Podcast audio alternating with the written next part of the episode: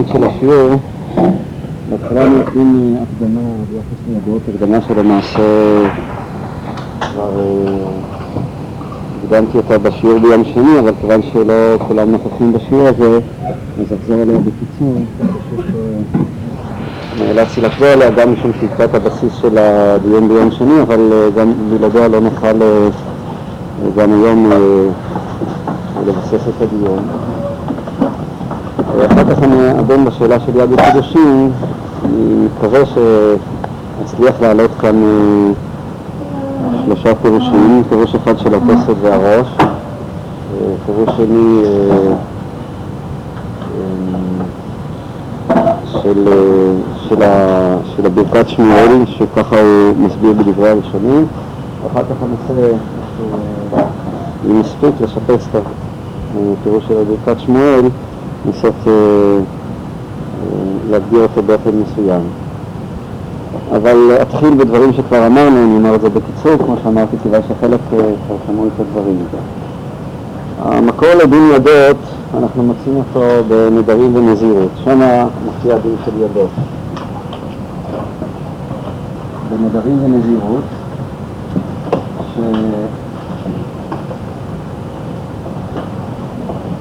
בגמרא אה, ישנה הרחבה או ניסיון להרחבה של הדין לגבי אה, אה, נושאים נוספים. אנחנו מוצאים בגמרא במסכת נדרים מספר אה, ספקות אה, לגבי דין ידות, האם יחולו בהם דין ידות, הספקות הן לגבי קידושין, לגבי פאה, אה, צדקה, היתר והזמנה לבית הכיסא.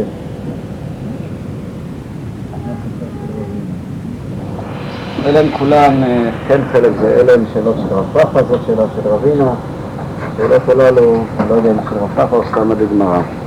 הרחבה נוספת שאנחנו מוצאים אותה כדבר שהוא פשוט, בעוד שהמקרים הללו הם אה, דוגמאות, הרי ישנה הרחבה נוספת שהיא אה, מובנת מהגמרא, ולמעשה היא לגמרי לא פשוטה והיא בעייתית, זה גיטין. הגמרא מפרשת את המשנה בגיטין פ"ה שם ישנה מחלוקת בין חכמים לרבי יהודה בשאלה מה צריך לכתוב בגט. האם אפשר להסתפק בגט במשפט וכתיבת הפסקה ריאת מותרת לכל אדם, כדעת אה, חכמים, או שמא צריך להוסיף ולפרט ובין אה, לך, נימי, ספר פירוחים, ואיגרת שווקים וכולי וכולי. זאת מחלוקת רבי יהודה ורבנן, כלומר האם הוא צריך לפרט שהדבר הזה הוא איגרת השווקים, שהוא בו מגרש את אשתו וכולי. הגמרא אה, מפרשת את המשנה, את מחלוקת תנא קמא ורבי יהודה, שהיא מחלוקת תנאים, מפרשת אותה סביב השאלה אם צריך ידיים מוכיחות או אין צורך של ידיים מוכיחות. זאת היא הפרשנות של הגמרא, אה, פרשנות פשוטה של הסתמה בגמרא, גם בנדרים דף ה' וגם אה, בסוגיה בגיטין דף פ"ה. ההרחבה הזאת, כפי שנראה, היא אה, בעייתית. אני, אני חוזר על דברים, אה, ברשותכם, אבל דברים שכבר אמרתי אותם, אני אחזור עליהם, כמו שאמרתי, בקיצור. למה? למה ההרחבה הזאת היא, היא בעייתית? משום שהעובדה שההלכה הזאת של ידות מופיעה מלכתחילה בהקשר של נדרים ונזירות, היא איננה מקרית. שם מופיע המושג של ידות, ואפילו כשהזכרנו במשנה, המונח ידות עצמו לא נזכר, נזכר כינויי נדרים, גם במשנה בתחילת נדרים וגם במשנה בתחילת נזירות. והגמרא מפרשת על המשך המשנה, מודרני ממך מפרשני, שלא אכל לך שהכוונה היא לידות, מונח שמופיע בברייתא אבל לא מופיע במשנה. הסיבה שבגללה כל הנושא של הכינויים וכל הנושא, ש... והנושא של ידות עולה דווקא בנדרים ונזירות, היא איננה מקרית, משום שהדיבור של אה, נדרים אה, ונזירות אה, ממלא תפקיד או פונקציה שונה מאשר הדיבור למשל בקידושים במידה שצריך אותו. זה למעשה הנושא הראשון שדיברנו עליו. פונקציית הדיבור הרגילה היא פונקציה אה, אינפורמטיבית קומוניקטיבית, אדם מקדש את האישה, אז הוא צריך להסביר מה הוא מתכוון במה שהוא עושה.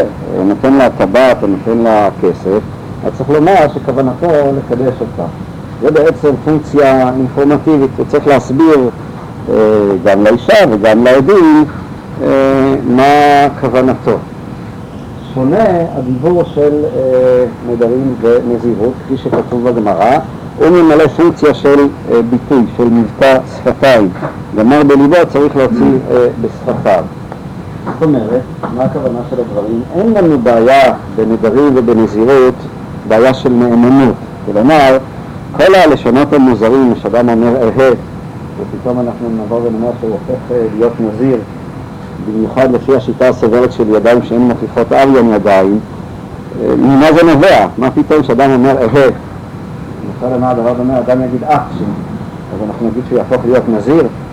התשובה פשוטה, משום שפונקציית הדיבור בנדרים ונזירות היא פונקציה של ביטוי, של מבטא, איננה פונקציה קומוניקטיבית או אינפורמטיבית שצריך להסביר לסובבים אותו למה הוא מתכוון, משום שבנדרים ונזירות, א', יש לו נאמנות לומר, לומר לנו למה הוא מתכוון, ככה מפורש אה, המשנה אה, לקמן, אה, אין במשנה בנדרים בדף י"ח, סתם נדרים להחמיר ופירושם להקל, ששם המשנה אומרת לנו שגם אם אדם סתם נדר ואנחנו אומרים שכוונתו לאסור על עצמו, אם הוא יבוא ויאמר לנו ויפרש שכוונתו להקל, שהוא לא יתכוון אה, לאסור על עצמו זה נאמן. הוכיחו מכאן הראשונים שעדיין יש לו נאמנות לפרש את נדרו. כמובן, במקום שהפירוש יש לו איזושהי אחיזה, הוא לא יכול סתם להפך את הדברים שלו. כנ"ל כפי שראינו מוכח בסוגיה בנזיר דף ב', לא אחזור על הראייה, שגם שם מוכח בגמרא שיש לו נאמנות. למה יש לו נאמנות? מסיבה פשוטה. כאן אנחנו עוסקים באיסורים, זה לא דבר שבממון וזה לא דבר שבערווה, וכמו שבדבר של איסורים אדם נאמן, אדם נאמן לומר דבר הזה כשר או טרף, ואפילו בעל הבית עצמו נאמן ברוב המקרים, אז ממילא אותו דבר הוא נאמן לפרש מה הייתה כוונתו. אין כאן, זה לא דבר שבממון, כמו שאמרתי, וגם לא דבר שבערווה. אני הולך למישהו לאכול, אם הוא אומר לי שזה כשר, אז יש לו נאמנות. אם כבר קצת לשעשע אתכם, אני אספר סיפור אה, אה, ככה, אה, גיבר, כדאי לך לשמוע את הסיפור. מה? מה? ראינו את הגמרא אתה כבר יודע, את הסיפור, אני לא יודע אם שמעת. פעם אחת החזון איש התארח אצל הגריז. ההפך, הגריז התארח אצל החזון איש. והגריז הייתה דרכו שלא לסמוך על שום אדם, כל פעם שהיה אוכל משהו היה מפריש בעצמו תרומות ומעשרות. התארח אצל החזון איש, אז הלך ועשה כמו שהוא עושה, אני עושה פנים, הפריש תרומות ומעשרות. לקח החזון איש את התרומות ומעשרות שהגריז הפריש, ואכל אותם בעצמו. זה מה שהוא עשה. זאת אומרת, כיוון שבדבר של איסורים יהודי אומר לי שדבר הזה הוא כשר, אז הוא נאמן, אין כאן שום בעיה. לגבי החזון איש, הוא ידע שהוא הפריש. מה החומרס של הגריז, הם לא... הוא לא חשש שמא אולי הוא לא הפריש כראוי ואז ממילא תהיה חלות של קדושה על מה שהגריז הפריש ואז יהיה אסור לו לאכול את זה. טוב, נחזור לנושא שלנו. אין כאן בעיה של נאמנות, הוא רשאי לפרש את מה שהוא רוצה. כל הבעיה היא שההלכה היא שהנדר חל בביטוי שפתיים. וכאן השאלה איזה ביטוי שפתיים מספיק להכיל את הנדר. זה הרקע למשל של כינויי נזירות. אמרנו שיש להבחין בין השאלות של הגמרא לגבי, יש לשונות של קידושין שאינן אה, אה, אה, אה, ברורות, לשונות שאינן ברורות, כמו שהגמרא מסתפקת לגבי צלעתי, אה, סגורתי וכן הלאה. שם הספק הוא שאנחנו פשוט לא מבינים את המובן של המילה. האם המילה צלעתי פירושה שהיא אשתי או לא? והגמרא מבררת את זה תוך כדי עיון בפסוקי התנ"ך, וזה עסקנו, לא, לא ארחיב כרגע את הדיבור. כאן לגבי אהה, הלשונות או לשונות הכינויים, שבותה, שבוקה וכן הלאה, בין אם נפרש שזה לשון שבדו להם חכמים, בין אם נפרש שזה לשון נוחי, הרי זה לא שפה לגיטימית, וככה התחילו לדבר אותם גויים באיזשהו, זה לא עברית, עברית לגיטימית, עברית נורמטיבית. בכל זאת, כיוון שכל פונקציית הדיבור היא פונקציה של ביטוי, אז ברגע שאדם עשה איזשהו מבע שבו הוא מביע את מה שבליבו, גם אם המבע הזה איננו מובן בעיני הסביבה, מישהו מבחוץ לא יכול לנחש את כוונתו, הדבר הזה מועיל לדין הזה של ביטוי שפתיים, של מבטא שפתיים של נדרים ונזירות. כלומר, אין כאן שאלה של המובן או של ההבנה של הדברים שלו, אלא יש כאן שאלה של אה, ביטוי שפתיים. זה הרקע וההבחנה בין, והסיבה שבגללה כל השאלות הללו של הלשון, של כינויי נזירות וידות נזירות, אה, צומחים דווקא בנדרים אה, ונזירות. אה, אמרנו נוסף לכך עוד נקודה אחת מתוך אה, השיעור ביום שני ואחר כך אני ממשיך הלאה. אמרנו גם ש, שהשאלה אם ידיים שאינן מוכיחות אביין ידיים או לא אביין ידיים איננה שאלה שוב של הוכחה או ראייה האם באמת אני מאמין לו או לא מאמין לו. שהרי כפי שהזכרתי הוא נאמן לומר מה הייתה כוונתו בליבו. השאלה של ידיים שהן מוכיחות או לא היא שאלה הרבה יותר הייתי אומר עדינה משום שמצד אחד ברור שאם אדם יאמר אפצ'י גם אם יתכוון באפצ'י להיות נזיר הוא לא יהיה נזיר זה אמרו הראשונים שבמקום שזה לגמרי לא ידיים, שאין שום זיקה בין המילה שהוא אמר, המבע שלו, לבין התוכן, אז ודאי שלא תחול הנזירות. הסיבה היא משום שבכל זאת צריך שיהיה כאן איזשהו דיבור, צריכה להיות שפה. שפה, יש בה תמיד איזשהו אלמנט חברתי, אין דבר כזה שפה פרטית.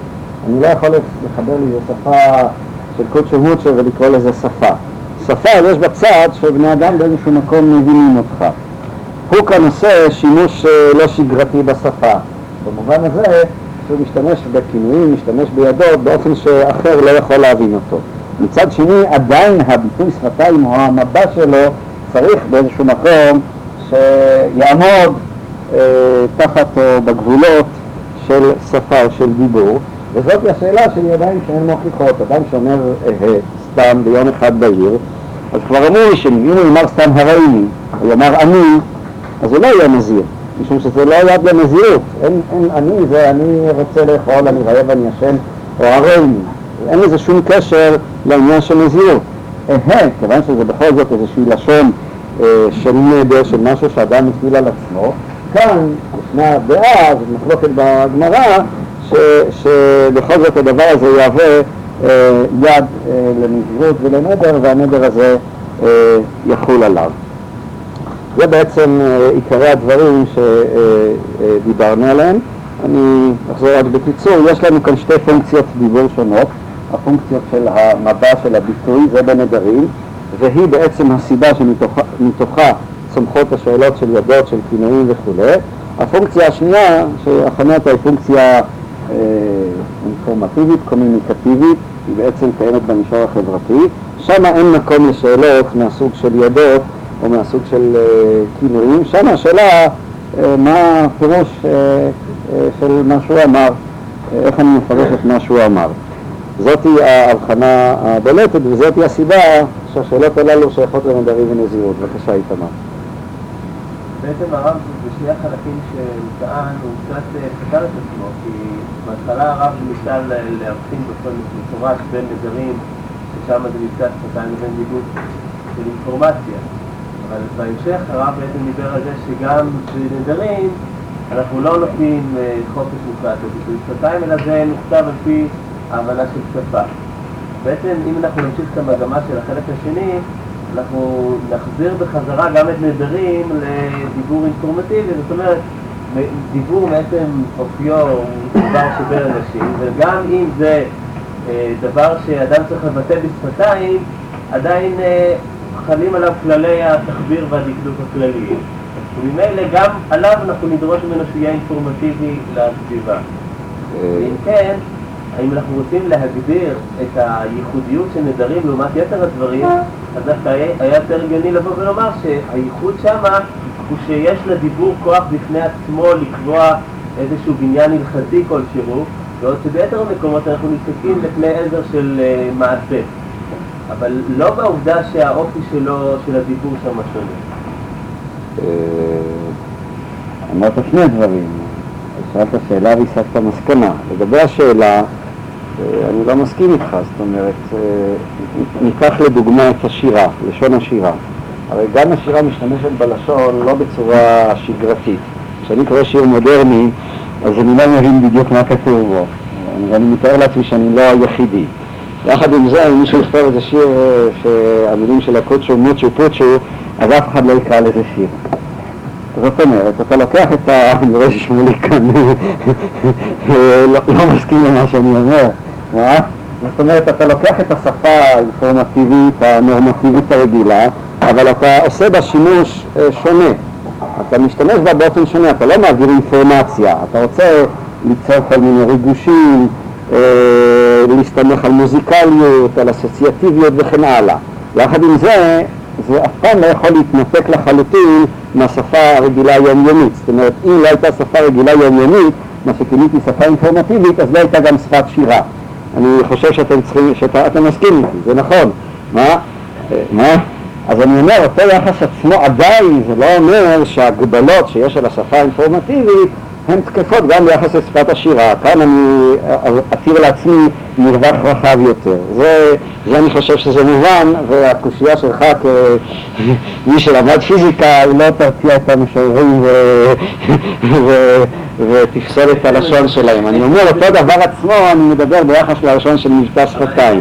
זאת אומרת, הפונקציה, רק אני אסיים, הפונקציה היא פונקציה של ביטוי, ואני מוכן להסכים גם לתוספת שלך, שיש כאן, פונקציית הביטוי זה משום שבעצם יש כאן איזה לשון, אין לי מונח אחר, לשון מגי, כלומר יוצרת איזה שם דברים.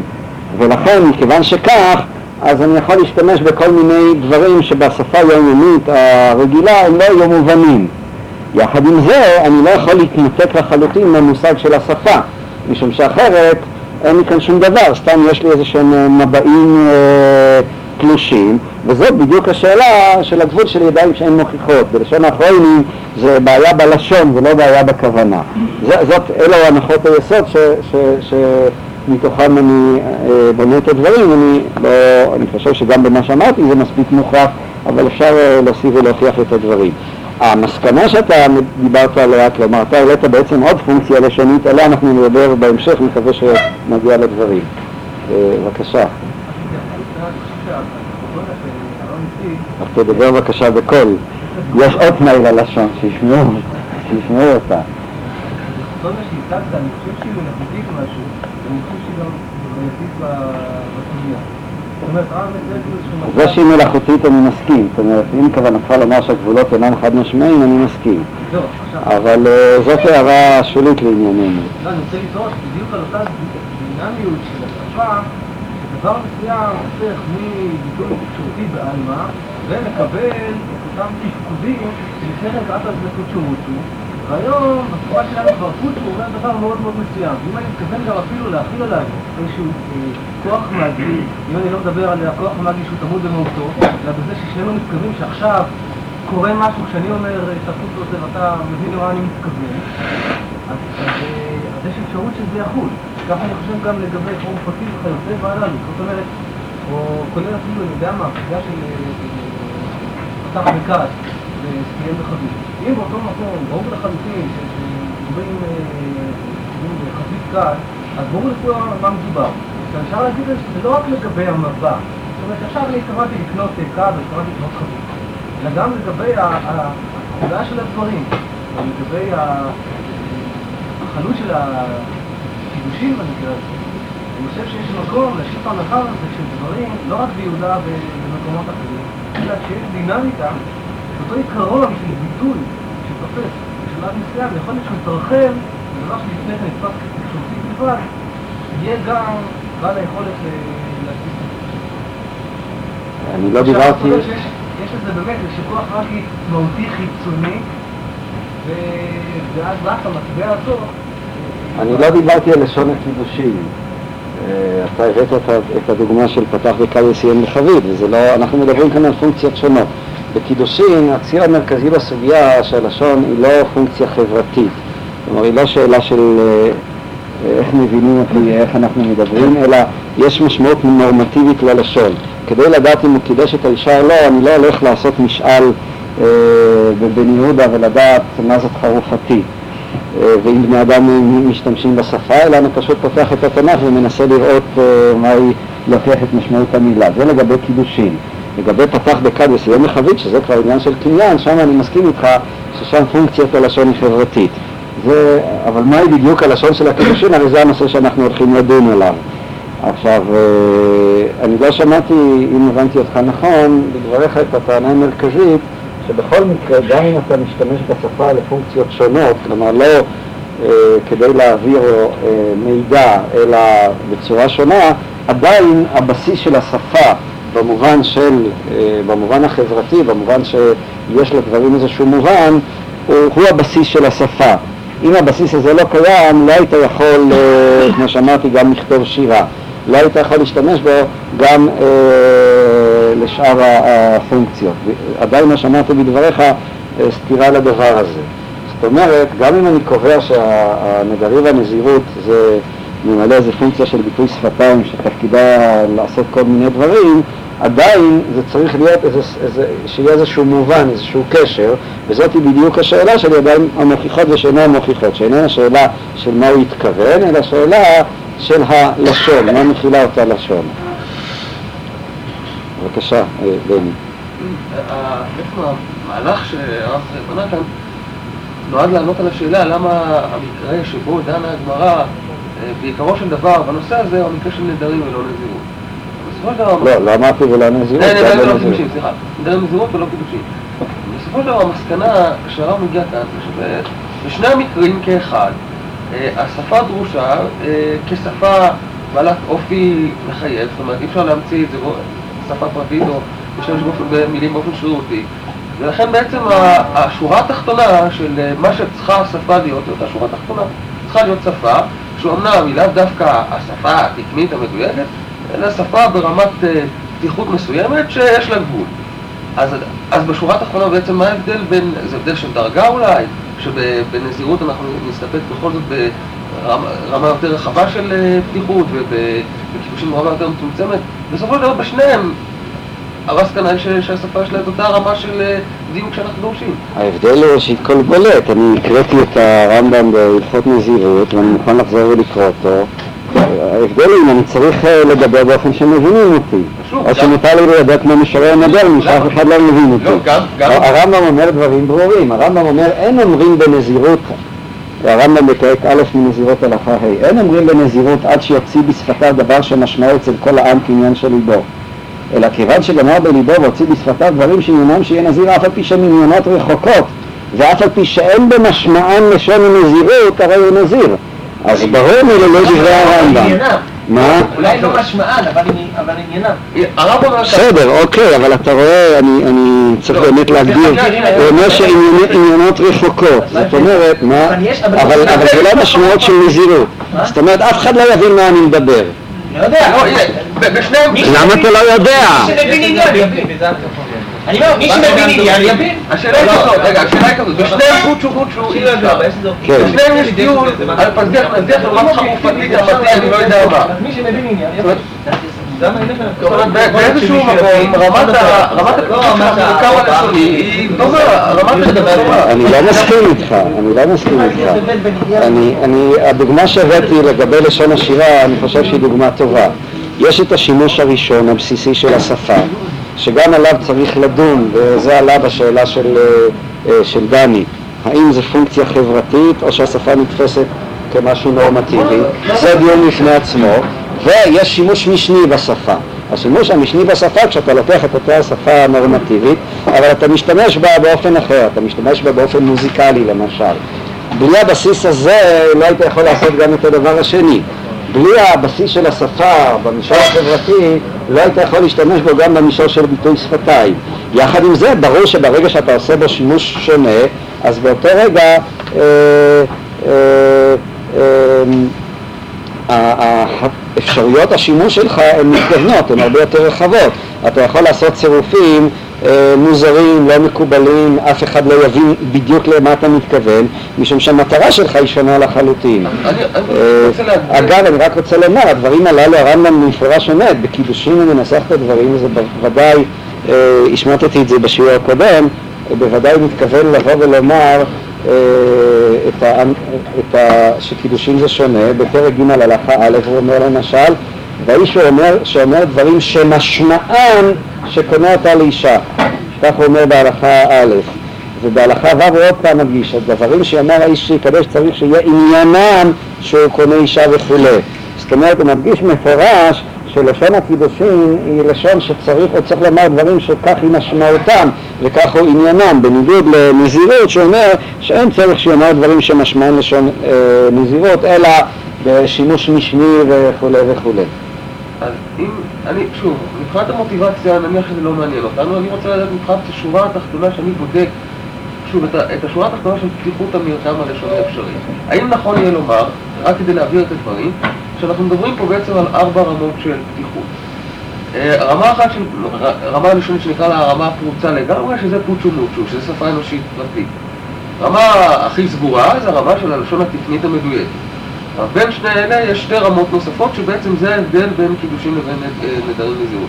רמה אחת שהיינו אומרים שזה, אה, בעצם איך נגדיר את זה, את ההבדל בין שתי רמות הביניים? רמה אחת שזה אשמה ועניין, זה קצת אה, מילים מעורפלות לצורך העניין. אמרתי, יש את הפונקציה של המבע. לא, הפונקציה לא מעניינת, אני? רוצה לדעת מבחינת איך אני יודע אם מילה מסוימת נכנסת או לא נכנסת, בלי לבדוק את הפונקציה. התשובה שאני אגיד לך שאני לא יודע, אני פשוט לא יודע. האם באמת אני יכול לתת כלים מוגדרים מתי דבר יהיה יד ומתי לא יהיה דבר יד? אני לא חושב שאפשר יהיה לתת. ועובדה שאנחנו מוצאים הרבה מחלוקות בין הראשונים אה, מה כן ומה לא. ה' כן, הרי לא. אה, אני לא יכול לתת הגדרות מדויקות, אבל העובדה הזאת איננה סותרת את ההבחנה.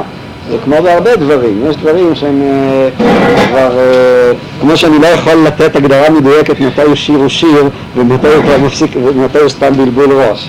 אה, גם כאן אין הגדרות מדויקות.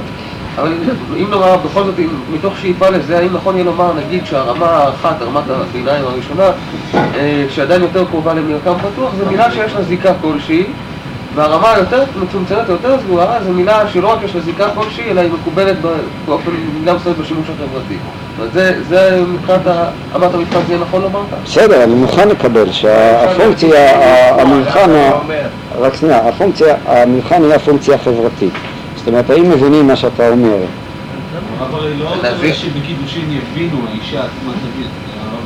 שמספיק שהמילה הזאת תהיה תקנית מבחינת המילון התנ"כי. אז זה, זה כבר שאלה ספציפית לגבי קידושין, אז נעזוב רגע את קידושין, נדבר על לשון מכר, כד וחבית, שם זה ודאי פונקציה חברתית.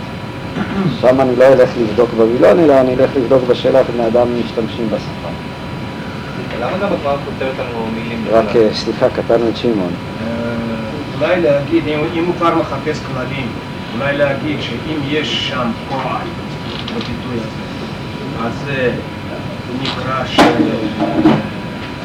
כן, קרוב לזה, ואם אין פועל, כמו אהה, יש פועל. אבל הריני, אין פה פועל. זה... אני לא יודע, לא חושב שהשאלה היא שאלה של אם יש פועל או לא. זה לא, זה תלוי במשמעות של המילה. טוב, הדבר הזה, אה, רק כדי עוד אה, להוסיף טיפה אחת לפני שאנחנו אה, נכנסים לעניין עצמו, הוא בא לי בכלל ביטוי לא רק בשאלה של הכינויים, שאנחנו הבחנו אה, בין שאלת הכינויים בנדרים לבין אה, הספקות בקידושין, אלא היא באה בכלל ביטוי גם בהלכות שאנחנו מוצאים אותם ביחס לידות עצמם. אפשר להרחיב על זה את הדיבור ואני לא, אה, לא, לא, לא, לא ארחיב על זה את הדיבור כרגע, אבל ישנן שאלות ש, שעולות ביחס ל, לידות ולמעשה השאלות הללו הן מסתברות רק על הרקע של, של, אה, של, אה, של מה שאנחנו אה, אה, אמרנו כאן. למשל, ישנו דיון שמופיע בירושלים פרק- בנדרים, פרק א' הלכה א', האם לוקים על ידות או לא לוקים על ידות. הראשונים, הרמב"ם בהלכה למעשה פסק בהלכות נדרים, פרק א' הלכה כ"ג, שלוקים על ידות. כלומר, אם אדם נדר בצורה של ידות, אז אה, הוא לוקה. אבל, כפי שהזכרתי, בירושלים פרק א' הלכה א' זה מחלוקת. מה, השאלה היא מה, למה, למה שלא ילכו ידות? מה פתאום? אם אני, אם אני אומר שהשאלה היא שאלת המובנות, ברגע שאני קובע שהנדר חל, אז למה שלא ילכו עליו? הדבר הזה ללא ספק מבטא את העובדה שכאן הלשון עצמה יש לה כוח, היא עצמה בעלת עוצמה, היא יוצרת את הדבר. וידות, גם אם אני סובר שהידות מכילות נדר, אבל זה כבר נדר שהוא פחות בעל עוצמה. זה המונחים, אה, כיוון שאני עושה כאן באמת, כמו שאמרתי, בלשון מאגי, אז יש מחשבים גדולים ויש מחשבים קטנים. יש מחשבים שיכולים לעשות דברים יותר גדולים ויש דברים פחות. וממילא ידות זה עושה פחות נדר חזק. זה המונח היחידי שאני יכול להבין לפיו את השאלה הזאת, אם לוקים על נדרים או לא, אם לוקים על ידות או לא. או למשל, דוגמה נוספת, אני מביא את זה רק ככה, דוגמאות על קצה המזלג, דוגמה מהראשונים. הריטב"א בשבועות דף י"ד עמוד א' אומר שאי אפשר להדפיס ביד. יש בי הלכה של הדפסה, שאם אני אומר כנן תקרא זה עליי וכן זה, אז זה הלכה של הדפסה, ויש גם הלכות לגבי הדפסה, שאפשר להדפיס דווקא בדבר הנדור ולא בדבר האסור. אז עצם הרעיון, מה? הריבה מנדרים, אה, סליחה, בשבועות י"ד עמוד א'. הרעיון של הדפסה הוא גם כן קשור לעובדה, אם זה היה רק שאלה של כוונה, אז, אז מה, מה, מה בכלל, למה צריך להדפיס בדבר הנדור ולא בדבר האסור? למה אם הוא אומר שזה יהיה כחזיר, אז uh, זה לא טוב. גם הרעיון של הדפסה נובע מהכוח, נקרא לו כרגע המאגי של השפה. כשאני מדפיס, זה לא שאלה האם אני מתכוון לאסור את זה או לא מתכוון לאסור את זה. אלא בעצם אני יוצר כאן משהו, וההדפסה היא למעשה היכולת של הלשון כאילו אה, להעתיק, להעביר את הכוח של אה, משפט א', להעביר אותו גם למשפט ב'. זה המושג של הדפסה. אה, ולכן אפשר להדפיס בדבר הנדור ולא בדבר האסור. זאת אומרת, גם ההדפסה, יש כאן תפיסה או שימוש אחר, שונה מכרגיל, של הלשון. בדרך כלל הלשון היא רק משמשת. כמו שאמרתי, כעניין של העברת אינפורמציה על כוונותיי. כאן הלשון היא פועלת מכוח עצמה, היא יוצרת דברים, ואז זה המושג של הדפסה, עם כל הכללים של הדפסה שיש לו, ואז אני יכול על הרקע הזה להבין למשל למה לפי דעת הרידווה אי אפשר להדפיס אה, ביד, מה הסיבה? אם זה הכל שאלה של מה הוא התכוון, אז למה כשהוא אמר קונן כיכר זה עליי וכן זה וכן זה, אז וכן זה השלישי לא יחול. מהי הסיבה? מה ההיגיון בדבר? התשובה היא אותה תשובה עצמה, כיוון שמדובר כאן על איזשהו דיבור אה, שיכול ליצור דברים, דיבור שיש לו עוצמה, שיש לו כוח, והכוח הזה הוא נשוא בעצם הדיבור, אז ממילא אני יכול להבין שהכוח הזה מגיע עד דרגה שניים, הוא לא מגיע לדרגה שלוש. אלה המונחים והמושגים שמתוכם אנחנו צריכים כאן אה, לדבר ביחס לנושא של אה, ידות ושל אה, נדרים. אה, זאת הקביעה שאני חושב ש...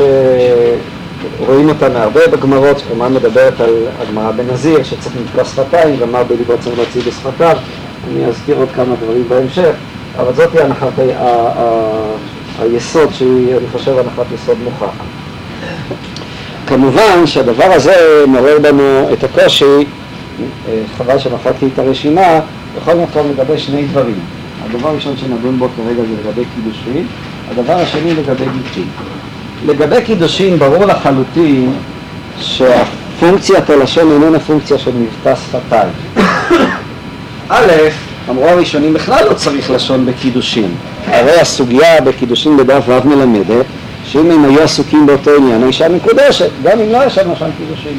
הם דיברו, סיפרו אחד לשני כמה הם אוהבים אחד את השני וכולי וכולי, ואחר כך הוא נתן לה טבק, אז הקידושין יכול לו. זה עסוקים, מה? מחלוקת, יש שם מחלוקת ראשונים, אבל בפשטות, מה? יש מחלוקת בין רבי יוסי וגם...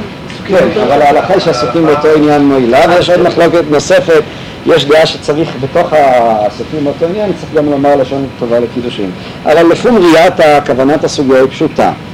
אין בכלל צורך לומר רק מקודשת לי. מה שצריך זה רק שיהיה ברור לנו באומדן המוכחת, שכשהוא נתן לה את הטבעת, הוא נתן לה אותה למטרה של קידושין.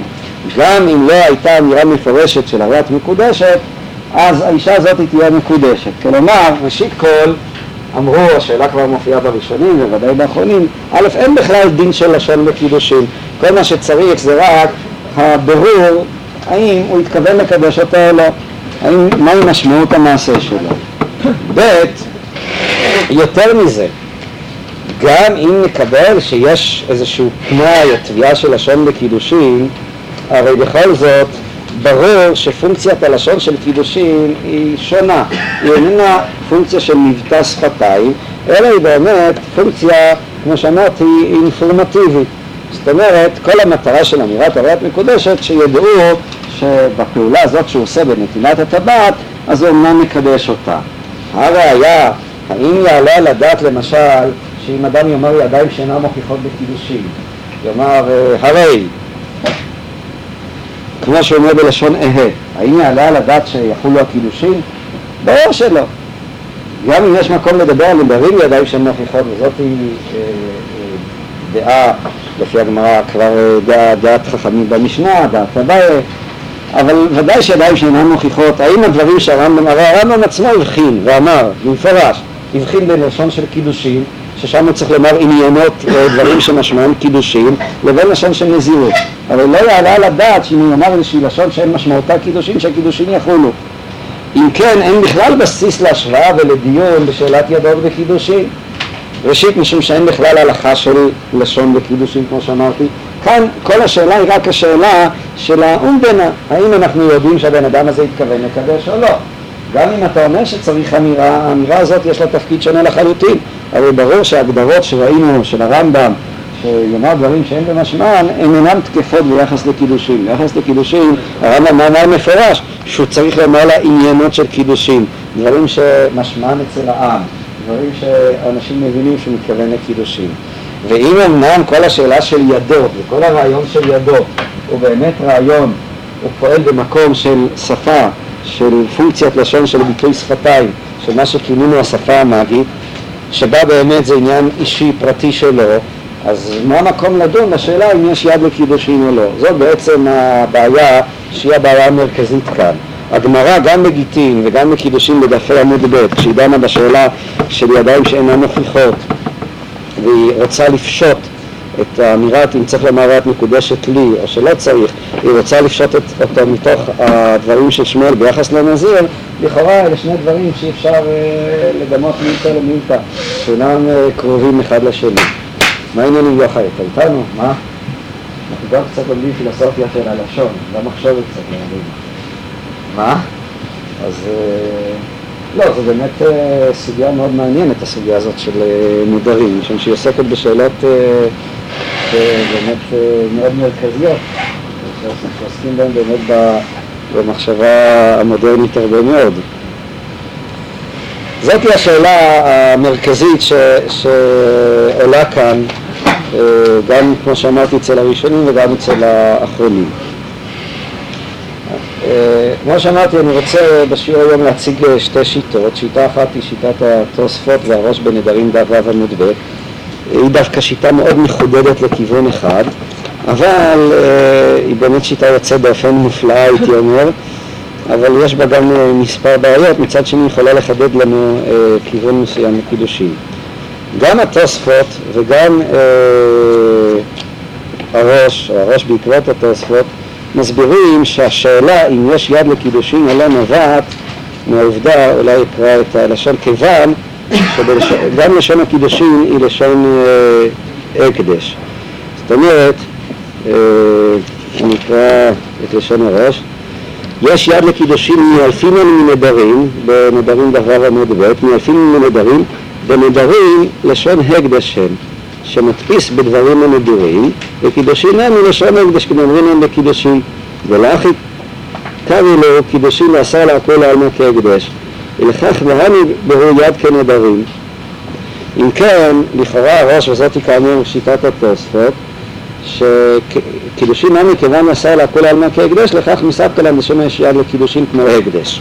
זאת אומרת, יש כאן תפיסה שאומרת שאמירת הרי את מקודשת לי, היא בעצם פועלת באותו אופן עצמו, כמו שאדם נודר נדר, כמו שאומר, קונם כיכר זה עליי. כלומר, כאן זה מעמיד את הלשון של הקידושין באמת כלשון של הקדשת האישה, אם ננסח את זה ככה, ולא עוד, אלא שהלשון עצמה היא פועלת כאן כחלק מפעולת הקידושין. כמו שבדיבור של נדר, אז האדם מכיל את הנדר באמצעות הלשון, הלשון המאגית כפי שכינינו אותה, כך גם כן אמירת הרי את מקודשת פועלת באותו אופן עצמו. זה, מה? זה הרבה היגיון. שהיא אוסרת גם וגם על כל העולם כולו. כן, כלומר, אה, אני אולי קצת אפתח את הרעיון. זה, ראשית כל, עד שאתה אומר שיש בזה היגיון, זה עומד בעצם בסתירה לתפיסה של קידושין כקניין. עד עכשיו אנחנו כל הזמן אה, מתחבטים אה, בשאלות מהם גבולות הקניין, אבל התפיסה הבסיסית שעד, שעד עכשיו ליוותה אותנו שקידושין אה, הם קניין, קניין ישיר, מטאפורה של קניין וכן הלאה. כאן מדובר על קידושין במובן של הקדש, עם הקטגוריות של הקדש. אלמלא כן לא היה שייך להעתיק את ההלכה של ידות לקידושין. גם יכול להקדיש רק משהו ברשותו, אה, רק משהו קניינו. בסדר, אה, אני מסכים איתך, אבל כאן הוא לא מקדיש אותה לשמיים, הוא כאילו מקדש אותה לעצמו.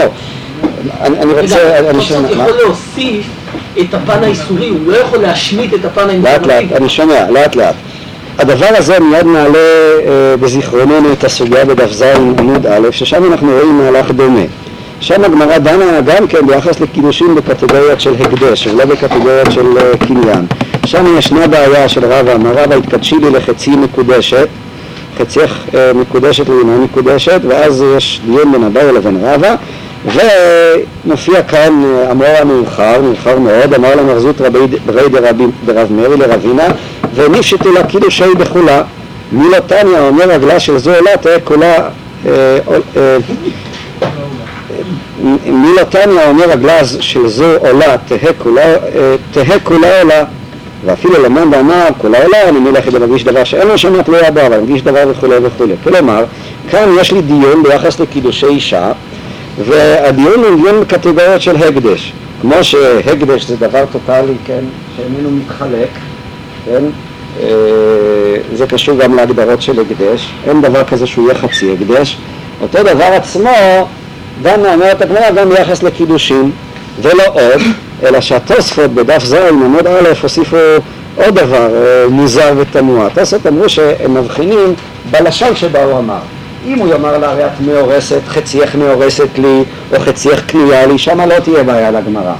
כל הספק של הגמרא הוא דווקא במקום שהוא אמר הרי את מקודשת לחצי או חצייך מקודשת לי. כלומר, יהיה הבדל בין אם הוא יאמר לשון קידושין לבין אם הוא יאמר לשון אחרת של אירוסין או קניין או משהו כזה. זאת אומרת, מה שאני מתכוון כאן לומר בתפיסה של התוספות, ראשית כל, תשימו לב, אצל חז"ל הלשון היא משהו הרבה יותר רציני מאשר אה, בתפיסה שלנו. אנחנו בדרך כלל תופסים שהלשון היא איזו מערכת של סימנים שבאה לבטא משמעויות, ועקרונית אתה יכול אה, להמיר את הסימנים בסימנים אחרים. זה לא משנה איך אתה מתבטא, מה שמשנה זאת המשמעות של מה שאתה מתבטא. תגיד מקודשת, תגיד מאורסת, תגיד כך, תגיד אחרת, זה לא משנה. אצל חז"ל זה לא ככה. אם הוא אומר ללשון הרי את מקודשת, אז הוא בעצם כאן, אה, הלשון היא הדבר שפועל את הדבר. ולכן תהיה כאן הבחנה, וככה נהוג להסביר את התוספות, למשל רבי אלחונן בקובץ שיעורים שם על אתר הוא אומר ודאי שגם כשהוא אומר ללשון הרי את מקודשת חל צד של קניין וגם כשהוא אומר צד של קניין הרי את קנויה ומאורסת יחולו הקידושין. רק השאלה היא באיזה אופן הוא מבצע את הקידושין? יש אפשרויות שונות איך להכיל את אותם קידושין. אם הוא משתמש בלשון של קדושה אז זה באמת יחול בקטגוריות של קדושה. ברגע שהיא תהיה אה, מקודשת לו אז כמובן יחולו גם שאר ה... ההלכות שהן נובעות מצד הקניין של האישה. זאת אומרת, האופן שבו הוא אומר, זה בעצם מתאר את uh, צורת הביצוע. אין לנתק בין הלשון לבין ה- האופן או האקט של הביצוע של הקידושים, ולכן ומכוח הסיבה הזאת, אז תהיה הבחנה בין אם הוא אומר אה, חצייך מקודשת לבין אם הוא אומר אה, חצייך קנו- קנויה ומאורסת. כלומר, יש כאן תפיסה של הלשון ננסח את זה ככה, הלשון היא איננה סימן לדבר, אלא הלשון היא עצם הדבר, אם ננסח את זה ככה. כמו בתפיסה הפשוטה, שכן, כל אשר יקרא לו האדם הוא שמו בתנ"ך. השם זה לא איזה כינוי שרירותי לדבר, אלא השם, כמו שבקבלה זה נתפס, זה הדבר עצמו. ככה מבחינות מסוימות גם כאן.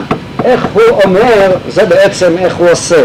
ולא זה רק ביטוי לאיזושהי משמעות שהיא חורגת מהמילה עצמה ולכן לא משנה איך הוא יתבטא. זאת היא בעצם התפיסה שאנחנו רואים כאן. מה היחס בין זה לבין הנתינה? אה, הוא נותן, ובוודאי שהדיבור מלווה את אותה פעולת נתינה. התשובה היא תהיה שיש כאן למעשה אקט שמורכב משני דברים, גם מדיבור וגם מנתינה, שהדיבור איננו רק בא לתאר או להסביר מה הוא מתכוון לעשות בנתינה, אלא הדיבור הוא חלק מהאקט עצמו שמקדש את האישה. זה בעצם תהיה, יש כאן אה, כאילו כדי לקדש אישה צריכים לעשות שני אקטים, אקט אחד של דיבור ואקט נוסף של נתינה, אבל לא שהדיבור רק בא להסביר את כוונתו בנתינה, זה יהיה ההבדל בין אמירת קנויה לאמירת מקודשת. רק אני אסבר את... מה? זאת רק אופציה אחת, האופציה הזאת שהרב מציג, שהדיבור הוא חלק מהדבר השונה. הוא יכול להגיד לה, את מורסת. כן, אני מסכים איתך. ואז זה לא יפעל מהצדדים. ואז זה לא יפעל. גם עסוקים באותו עניין מקודשת, בלי שהוא יפעיל. נכון, אני מסכים איתך, ראשית כל כמובן זה פותר לנו את בעיית עסוקים, זאת אומרת נכון שעסוקים באותו עניין זה מועיל, זה לא עומד בסתירה לעובדה שהגמרא תדון ליד בקידושין, למה? כיוון שאם הם עסוקים באותו עניין הוא מקדש אותה במסלול א', שהוא מסלול הקניין, מסלול הקניין אין צורך בלשון, אבל אם הוא מקדש אותה בלשון נבואת מקודשת, שם הלשון כבר הופכת להיות חלק מכונן מעצם פעולת הקידושין זאת אומרת, היא כבר הופכת, מקבלת איזשהו מעמד שונה מאשר הלשון של הקניין או לשון המכר וכולי וכולי. ואז במקרה הזה אנחנו מפעילים או מכילים על הקידושין הללו את הכללים של נדר. הרי זאת שיטה שהיא בעלת משמעות אדירה, רק שנייה, היא בעלת משמעות אדירה גם מבחינת, כשהגמרא אומרת שזה לישנא דאורייתא וזה לישנא דרבנן, אז זה לא אמירה סתם בעלמא, אלא שבעצם התחוללה רב שמעון וכן הלאה, היא למעשה יוצרת או מביאה אותנו לצרור של שאלות. הסיבה היא פשוטה, ראשית כל, התוספות שם הבחינו בלשון קידושין ובלשון אירוסין. הבחנה שביחס לידות לא קיימת, ביחס לידות בסוגיה שלנו בדפי עמוד ב', הגמרא דנה בידות גם בלשון אירוסין ולאו דווקא בלשון קידושין. ב', שאלה נוספת, הרי שם הגמרא מסתפקת בעניין, זאת אומרת זה לא ברור לה לגמרא, בעוד שאצלנו לכאורה, לפי דעת התואר, סליחה, לגבי הדעות הגמרא מסתפקת, האם באמת אני משווה את זה לקידושין או לא, בעוד שבגמרא בדף ז' אין לנו אה, אה, ספק כזה. אה, אה,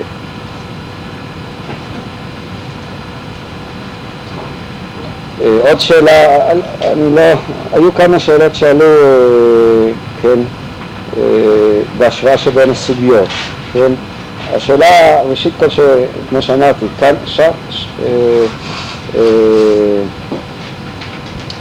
לגבי ידות הדבר בספק וכאן הוא לא בספק, שאלה נוספת שעלתה היא ש... שכאן קיימת הבחנה באיזה לשון הוא משתמש בעוד שבסוגיה של ידות אין את ההבחנה הזאת. אולי הייתה עוד שאלה, אני כבר לא זוכר. בכל זאת, מה שאני רק אסיים את השיטה הזאת, יש כאן באמת שיטה מאוד קיצונית, מאוד יוצאת דופן, מאוד מוזרה מצד אחד ובעלת משמעות מצד שנייה, שאומרת שאם האדם הזה אומר על אף הסתירה שיש בין הסוגיות, יכול להיות שיש סתירה, זאת אומרת שהסוגיות הן לא יעלו, כאן הסוגיה מסתפקת וכאן זה ברור לה לסוגיה.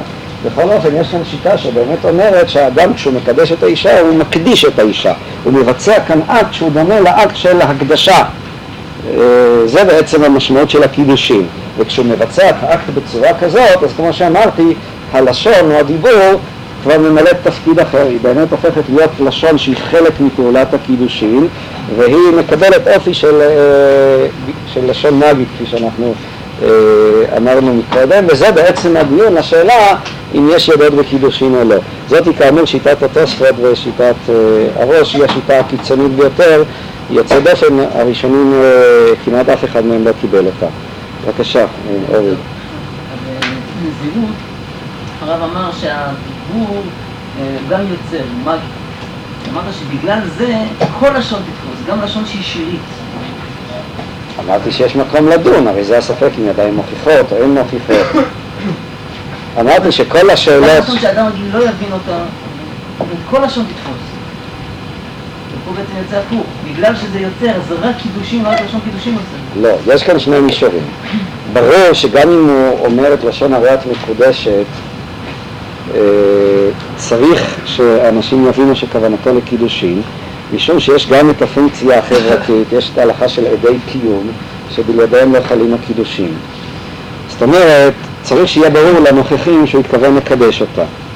מאידך גיסא, כשהוא משתמש בלשון הריית מקודשת, הלשון הזאת היא אה, ממלאת תפקיד נוסף, או לפעמים במקרים מסוימים תפקיד בלבדי. יכול להיות שהם עסוקים באותו עניין, והוא יאמר להריית מקודשת, ולא יאמר לי, ואז יהיה לנו את הספק. למה? משום שבמקרה שהוא משתמש בלשון כזאת, אז הוא מבטא את האקט הזה של הקידושין כאקט של הקדשת האישה, שזה אקט בעל משמעות שונה לחלוטין, ואז השאלה, האם באמת הוא ביצע את זה נכון? השאלה היא תהיה זהה לחלוטין לשאלה של נזירות. האם הדבר הזה הוא יכול לחולל את אותה תוצאה של הקדשת האישה, כמו שבלשון הקדוש, האם הוא יכול לחולל את התוצאה של הקדשת הדבר. זה לא בא לצמצם ולומר שקידושים יכולים בשלב מסוים להפוך רק לעניין פרטי. ודאי שיש גם תאבי קיום, גם בלשון הריית מקודשת. מאידך גיסא זה בא לומר שברגע שהוא משתמש בלשון קידושין, אז הוא מבצע את האקט, הלשון הזאת של הקידושין תהפוך להיות חלק מפעולת ההקדשה עצמה, ואז אני יכול לדון בה בכללים של הקדש ובמושגים של הקדש. שילוב של שתי הפונקציות? מה? שילוב גם של ההקדשה וגם של הקומוניקציה? לא, לא הייתי אומר ככה, הייתי אומר ככה, הייתי אומר שאיך הוא מקדש אותה, הוא מקדש אותה בכך שהוא מקדיש אותה, אני אומר כך. מצד שני, כיוון שקידושים הם אינם מצטמצמים רק לתחום הפרטי שלו, שלא בדומה לנדר, זה דבר שבערווה, צריך כאן עדים ולא סתם עדים אלא עדי קיום שבלעדינו קידושים לא חלים, לכן צריך שגם יהיה מובן לכולם איך יהיה מובן לכולם זה לא משנה, יכול להיות שזה לא יהיה מובן באמצעות המשפט שלו, שזה יהיה מובן בגלל שהם היו עסוקים באותו עניין, זה לא משנה לי, אבל מכל מקום צריך גם את העניין הזה שזה יהיה מובן, משום שבסופו של חשבון יש הבדל בין קידושים לבין נדר, במובן הזה שקידושים זה דבר שצריך שיהיו בו גם עדים, כמו שלמדנו, זה עניין שלא יכול להתבצע בינו לבין עצמו. אבל לגבי עצם האקט עצמו של ההקדש, אז באמת אה, האקט עצמו יתבצע בלשון של הקידושי. אה, הלשון כאן היא תמלא את התפקיד של, אה, של הקדשה, כמו שלהבדיל אומר על הבהמה הזאת שבהמה זו עולה, או הקדש, כך לגבי, שוב להבדיל, כשהוא אומר הוא מקדש את האישה, הוא מקדיש את האישה. מה נפקים סטטוס האישה אם היא מקודשת על ידי הרי מקודשת היא אשר מקודשת ועסוקית? האם יש אונתולוגי שוני בסטטוס כאן? בסטטוס הסופי לא יהיה הבדל, זאת אומרת, ב... ההבדל הוא רק לגבי התהליך, כלומר הכללים של התהליך יהיו שונים, יהיה הבדל לפי דעת התוספות, למשל כשהוא אומר חצייך מקודשת לי, אם פשטו קידושים בחולה או לא פשטו קידושים בחולה, אם הוא יאמר את זה בלשון קניין או בלשון הקדש, יהיה הבדל לגבי השאלה אם ידות מועילות או לא. אם הוא יאמר הרי את אה, אה, לגבי עסוקים באותו עניין, ברגע שהוא משתמש בלשון קידושים, ככה לכאורה צריך לצאת מתוך הדברים, אז אני יכול להכיל על זה את הכללים של קידושים. אמרתי, זאת באמת שיטה מאוד אה, מוזרה ויוצאת דופן, אבל היא גם יכולה אה, אה, מאוד לחדד לנו איך חז"ל תופסים את הלשון, כמו שאמרתי. זה לא יחס רגיל של מסומן ומסומן, אלא הלשון הוא הדבר עצמו. בבקשה. אני רוצה לחזור לשאלה שלי מההתחלה, זה- לא בהיר לי בכלל. הרי כשאנחנו הבדלנו, עשינו שתי קטגוריות של, של קניין, ובו כללנו גם קידושים מול, אה, מול כל העניין של נדר, אז אמרנו שבגלל שיש בקניין את הפן האינפורמטיבי, לא שייך בו בכלל לדיון של ידות, מכיוון שהדיון של ידות מצריך איזשהו חופש. עכשיו מה עשינו? לפי תוספות, הלכנו והוספנו לקניין פן אה, איסורי או, או פן אה, ש, שקשור ל- למה שהוא יוצר. עדיין לא נקפנו אצבע כדי ליטול ממנו את הפן האינפורמטיבי. אז, אז ממילא לא השתנה שום דבר, ממילא לא שייך בו דין ידות, מכיוון שהוא חייב להיות מובן, לא שייך דיון בידיים שאינם הוכחות וכולי. זה שהוספנו לו את הפן האיסורי, לא שינה שום דבר. זה שינה מאוד, משום שהתוספת הזאת היא מגבילה את העניין. זה שאתה אומר שצריך שכולם אנחנו צריכים יבינו, לפתוח את ה... אנחנו צריכים להפוך את זה לחופשי יותר. לא, אז אתה מוסיף עוד תנאי. אתה בא ואומר, א', צריך שכולם יבינו, זה נראה ברור, ב', נוסף לכך, אבל אם הוא מבצע את זה בצורה של הקדש, אז חלים על זה המגבלות של הקדש. כלומר, צריך להיות כאן אה, ביטוי שפתיים, ואז שאלת הידות היא תעלה באופק. כלומר, גם במקרה שכולם יבינו, זה תנאי, זה לא רק תנאי מספיק, זה תנאי הכרחי. גם אם כולם אני מבינים, מוותר על זה שכולם... מה? לא- אבל דין ידות עוסק בחופש שבדיבור, לא במגבלויות שבו. דין ידות הוא הפן של החופש של הדיבור. הוא הפן של זה שלא צריך שכולם יבינו, הוא לא הפן של אבל אתה המוגבלות. מדלג על שלב אחד. אתה מדלג על שלב אחד. אנחנו בעצם אמרנו ככה, יש את העניין שכולם יבינו, נקרא לו הפן האינפורמטיבי, הוא ודאי קיים. עכשיו הגבלנו, בשלב הראשון היה הגבלה, אמרנו אבל יש כאן גם את הלשון, הלשון המאגית נקרא לה, שהיא ודאי מגבילה את העניין, כלומר אני אינני מסת, מסתפק בכך שכולם יבינו כמו בעסוקים באותו עניין, אלא גם יש את אמירת הרי את מקודשת. על גבי זה נוסף מבנה ג', דהיינו מבנה ג' היא שאלת הידות. עכשיו שאלת הידות ביחס ללשון המאגית היא מקילה, היא פותחת, אבל ביחס ללשון האינפורמטיבית היא מגבילה. עכשיו, ביחס ללשון האינפורמטיבית, במקום שכולם יודעים, לא אכפת לי מה הוא אמר, לא תהיה שאלה של ידות. אם כולם יבינו את כוונתו, כמו בעסקים באותו עניין, אז הידות הוא לא יפריע לי, יגיד מה שלא יגיד, כולם מבינים שאת כוונתו לקידושים. למה זה- למה שזה יקלקל בעצם? מה? זה יקלקל משום שהוספת כאן תנאי נוסף. ברגע שהוא אמר את הלשון הרעת מקודשת, אז הוא בעצם מתכוון לקדש אותה בלשון של, בדרך המסלול של ההקדם. זה הוא לא אמר, הוא אמר הריאת למשל. כשאמר הריאת, אני יכול להגיד גלויה, זה אני לא מתכוון שיטה. לומר, אבל אני יכול לומר לא שמקודשת, פעמים- במקרה שהוא לא נקט את הלשון זאת המאגית ש- זאת הצרופה. שאלה טובה. אם הוא יאמר הרי את. וכולם ידעו שכוונתו לקדשה משום שהיו עסוקים באותו עניין, אז ייתכן שדבר כזה יועיל. הרי המקרים, הדוגמה של... אה, אה, אה, הדוגמאות של הגמרא, של ידות, הן כולן דוגמאות שהוא אומר לשון מקודשת. זה, זה קשור בעצם להבחנה של התוספות. אמרתי שאחת הבעיות שיש כאן, שלכאורה לפי השיטה של התוספות, כל התנאים של הלשון של ההקדש זה רק אם משתמש בלשון של ההקדש, בעוד שבסוגיה בדף ה', בפשטות לפחות, לפומריאטה, אותה בעיה יש גם בלשון של הריאת מאורסת. זו השאלה שהאחרונים שאלו, השאלה שהפני יהושע שאל. לפי התפיסה הזאת, אז בעצם זה יאמר בכל קידושין שיש נוסף לדין הרגיל של הלשון, אז יש גם את הדין של הראיות מקודשת. אלא אם כן אתה תבוא ותאמר שכל הקושייה בקידושין בדף ה עמוד ב' היא רק מאותה פסקה של הראיות מקודשת בלי לי. בלי, מהראיות מרסת לא תהיה קושייה. אבל זה דבר שהוא קשה משום שהגמרא לא מתבססת על זה, היא לא עושה את ההבחנה הזאת. כל, כל הדיון שתוספות יהיה בעסוקים באותו עניין, כל הדיון מצטמצם לעסוקים באותו עניין שבו ממולא הפן האינפורמטיבי. אני לא יודע, זה קשור לשאלה נוספת שאני לא מוכרעת, היא במחלוקת. כלומר, אם אדם אומר רק מקודשת, והוא לא אומר לי, האם באמת אסתפק מבחינת דיני אומדנות לבוא ולומר שלא מקדש את האישה לא. יש כאן מחלוקת ראשונים שהיא הפוכה. יש שיטה שאומרת שכיוון שאדם יכול לקדש בשביל מישהי אחרת, אה, בשביל חברו, אז ממילא זה כבר יד שאינה מוכחת. ויש שיטה שאומרת שלא, שסתם כשאמירת הראית מקודשת, אז בעצם זה אומדנה מוכחת כל זמן שהוא לא אמר דבר אחר שזה לי. אז זו כבר שאלה אחרת שהיא שולית ביחס לדיון שלנו. אבל יש, יש עוד בעיה- באותו הקשר של, של התוספות. אני יכול להבין את זה שאם הוא נקט בלשון של אה, הקדש או של איסור, כהבדל לגבי ידות, כי ידות זה, זה הפעולה עצמה. אבל מה שתוספות מדבר זה על הסוגיה של אם שתו קידושים בחולה. ואם שתו קידושים בחולה, בכל מקרה אני אומר הרי שבסופו של תהליך, אז בין אם הוא נקט בלשון הקדש, בין אם הוא נקט בלשון איסור, חלים שני הצדדים. אז אם כבר חלים שני הצדדים, אז שיחול גם השלב הטבעי הבא, שנפשטו קידושים בחולה. אבל השאלה היא שוב, אם אדם הגביל את עצמו מראש, אתה לא יכול ליצור חלות יותר ממה שהוא אמר. אז אם הוא אמר את זה בלשון של קניין, אז התהליך כאן נחסם. וממילא לא תוכל לומר נפשטו זה קידושים בידות, בכולם. זה רק? טוב בידות לכאורה. בידות זה השאלה איך הוא אמר, השאלה אם יש פה את האמירה הטובה, אם יש פה, האם התהליך נעשה... אם הוא אומר חצייך מקודשת לי לפי התוספות, ככה נהוג להסביר את השיטה הזאת, אז, אז, הוא, אז הוא מקדש אותה בלשון דרך המסלול של ההקדש, אבל אם הוא אומר חצייך קנויה לי, אז אנחנו נפעל במסלולי קניין. מסלולי קניין, אין הלכה שזה נפשטו. אני אומר, זו שיטה מוזרה, אני לא בא כרגע... לא, המסלול של קניין הוא מסלול שכן, איך- איך- יחול- ה... כן, אבל. המסלול הזה קובע את התוצאות. טוב, ברשותכם, אני רואה שכולם רוצים לשאול, אבל אה, גם צריך קצת להספיק. מה, אה, אני מקווה שאתם מפעלים לי, אבל לא... פשוט... אה,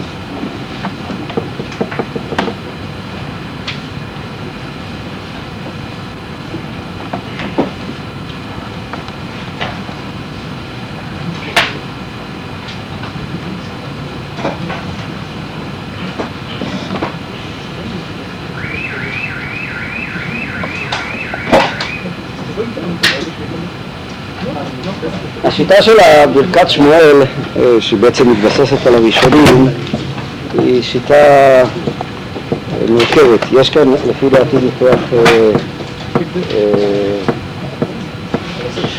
מה? על הרמב"ם בעיקר אה, הוא רוצה להסתמך.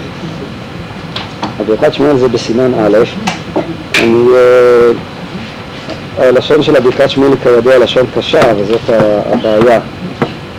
זאת אומרת, אה, לא, עמדה לרשותו, העברית שלו, העברית שהייתה עמדה לרשותו הייתה, אה, לא כל כך יכלה למלא את אה, פונקציית ההסבר שלו, אבל אה, אני אנסה לסכם אותו. לא יודע אם אספיק לסכם את כולו, אבל אה, אני צד אולי צד, צד אחרי צד. יש כאן ממש דברים נפלאים. ראשית כל, אה,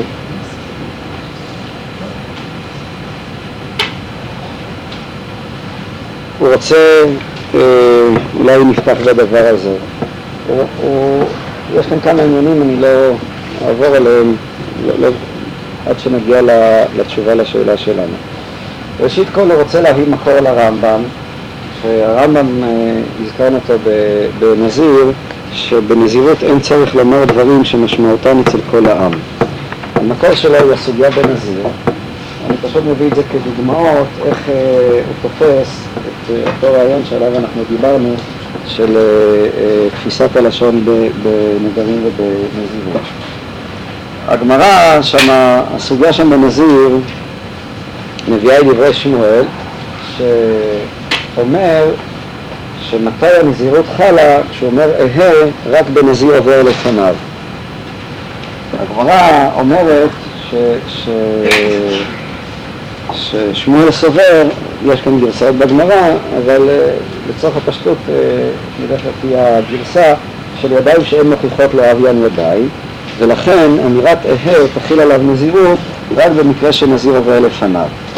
שואלת הגמרא, ודימה לפטרו מן קורבנותיו, מי אמר שאהה הכוונה היא אה, אה, אה, אהה, הכוונה היא גם כשנזיר עובר לפניו, הכוונה היא שהוא יהיה נזיר, אולי אה, כוונתו, אה, כשנזיר עובר לפניו, אהה אני במקומו להקריב קורבנותיו, ככה מפרש הפירוש הנכנס לרש"י.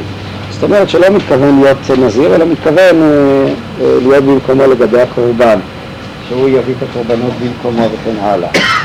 כלומר, גם, גם במקרה שנזיר עובר לפניו, אין לנו עדיין ודאות או ביטחון או מוכחות שאומנם כוונתו להיות נזיר. אומרת הגמרא, דקאמר בליבו, כלומר שאותו בן אדם אמר שכך היה בליבו להיות נזיר, הוא נאמן על כך. זה אחת הראיות שהזכרתי קודם, שאדם נאמן מפרש מה היה בליבו. שואלת הגמרא, יחי מיילה מימרא, כלומר אם אומרים מדובר שהבן אדם הזה מפרש לנו את כוונתו, אז מה החידוש בדבר? זה מפרש מה הייתה כוונתו באהה. אומרת הגמרא, מהו דתימה באינן פיו וליבו שווים? כמה שמלן.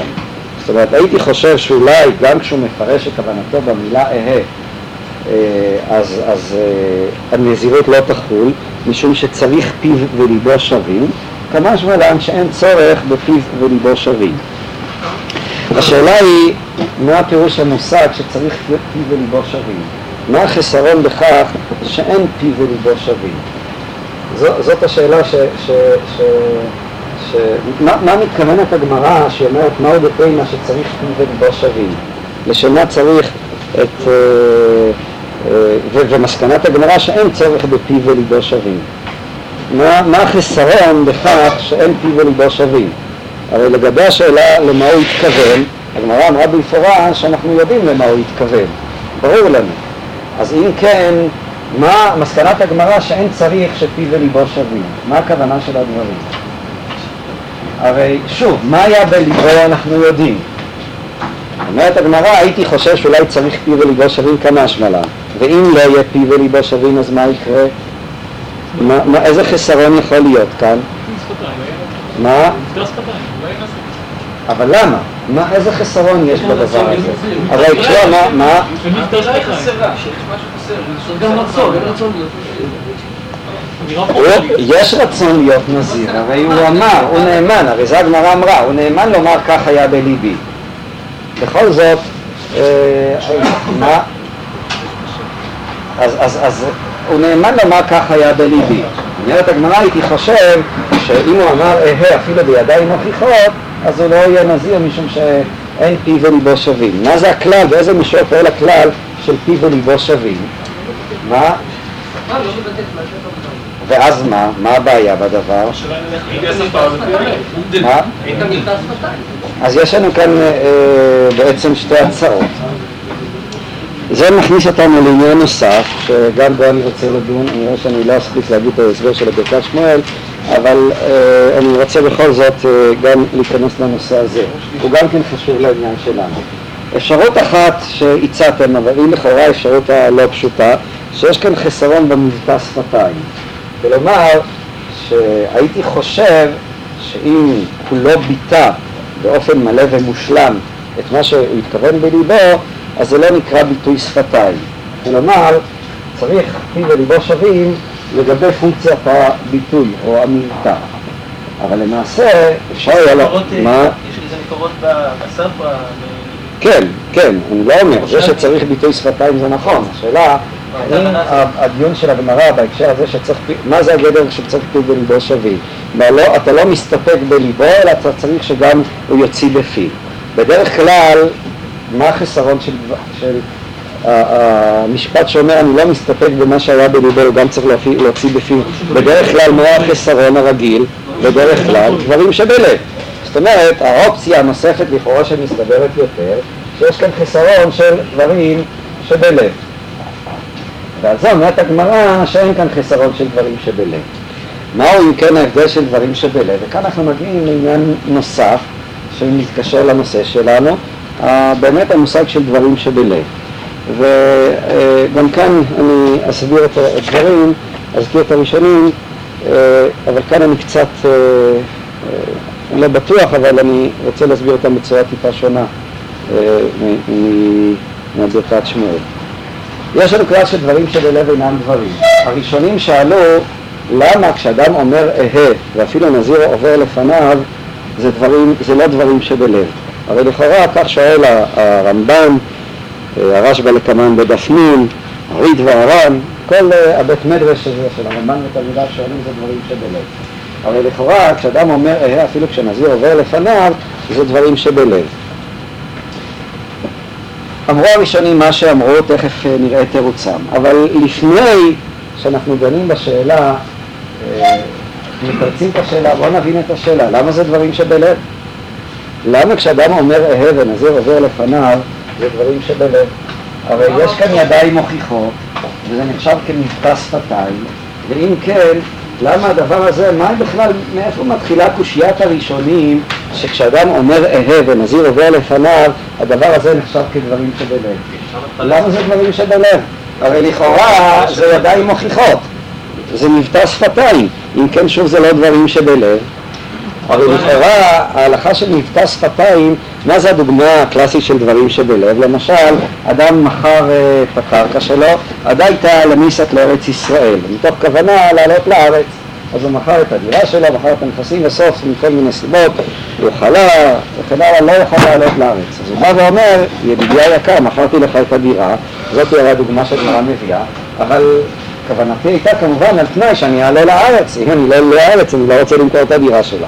שלי. אומרת הגמרא שכיוון שהוא לא התנה במפורש זה דברים שבלב ודברים שבלב אינם דברים. אלא יש מקרה אחד של דברים שבלב הם כן דברים, אם זה בליבו ולב כל אדם. כלומר, אם כולם יודעים, וברור לחלוטין מתוך העניין ש, שכל המכירה הייתה בתנאי שעולה לארץ ישראל, אז דברים שבלב הם דברים. עכשיו השאלה שאנחנו צריכים לשאול את עצמנו, מה הראשונים כאן? הרי לכאורה מבטא שפתיים שיש בנדרים הוא תנאי נוסף. בדרך כלל אני מסתפק באומדנה, שכולם ידעו, כאן אני לא מסתפק באומדנה, צריך גם מבטא שפתיים. אבל ברגע שיש לי מבטא שפתיים, אז לכאורה זה כבר לא נחשב כדברים שבלב. למה כשאדם אומר אהה ונזיר עובר לפניו, שאלו הראשונים שזה נחשב כדברים שבלב. מהי הבעיה של דברים שבלב? אחד הפונקציה של דברים שבלב שאתה בעצם יכול לחזור. כל עוד שלא הוצאת את זה לאוויר העולם, תמיד אתה יכול להתחרט ולשנות את דעתך. נו, אז למה- כשאמרת היית יכול לחזור בך. עוד לא אמרת שום דבר. אפילו שעבר נדל. זה די פרשנות אחרת, זה אה, דברים חלשים, אין לא איזה ממד של. ביטוי שפתיים, כשהדבר עצמו יכול להתפרש... אבל הרי, אבל זה כבר לא בלב, הוא עשה כאן מבטא שפתיים. אבל המבטא שפתיים עצמו הוא לא- הוא לא הוא לא נכון, המבטא הרי צריך לבטא משהו. כל מה שאפשר לתת משמעות בלב ל- ל- לדיבור הזה, משמעות שונה, להוציא את זה, נגיד, אה, בתענית. כלומר, לא מה? כלומר, כלומר. אז כאן יש, כלומר, מה הכוונה? אז באמת יש כאן שני תירוצים, התירוץ של הרמב"ן והתירוץ המפורסם של הרשב"א שחולק על הרמב"ן. זה הרשב"א המפורסם, דברים שבלב, שכבר אה, אה, אה, נשברו עליו אה, קולמוסות, כמו שאומרים. הרשב"א, שיטת הרשב"א היא שבאמת דברים שבלב אהבו דברים. זאת אומרת, אדם יכול לעשות אה, חלויות בלשון הישיבות גם בדברים שבלב. מתי דברים שבלב אינם דברים? רק במקרה שהדברים שבלב סותרים את הדיבור המפורש שלו. כגון במקרה שאדם מכר, לא התנה שום תנאי, עכשיו הוא רוצה לבטל באמצעות הדברים שבלב את תנאו, אז יש לנו את הכלל שדברים שבלב אינם דברים. אבל זה לא כלל מוחלט שדברים שבלב אינם דברים. כלומר, עקרונית אדם יכול לעשות גם פעולות במציאות באמצעות דברים שבלב. וכמובן ננסח את זה יותר. הרמב"ן לעומת זאת אומר תירוץ אחר, אומר הרמב"ן דבר כזה, אומר הרמב"ן, הרי ברגע שהתורה חידשה שידיים מוכיחות, אין מוכיחות, לא משנה כרגע לענייננו, נגיד מוכיחות, הן נחשבות כידיים, שוב זה לא נקרא דברים שבלב, הרי למעשה זה גוף החידוש התורה. התורה עצמה באה ואמרה שהדבר הזה הוא נחשב כמבטא שפתיים. מאותו רגע שהוא נחשב כמבטא שפתיים, שוב זה לא נחשב כדברים שבלב. מה, מה, מה, רק שנייה, בואו בוא נדון רגע. מה? למה התורה אמרה? זה חידוש של התורה, זה הלשון של הרמב"ם, לא, לא, לא יודע אם נמצא כרגע, אה, איפה הרמב"ן אתם זוכרים? באיזה דף? הוא בדף נ', לא? אצלנו. אני אקרא את לשונו של הרמב"ן, הרמב"ן גם כן בדף נ'.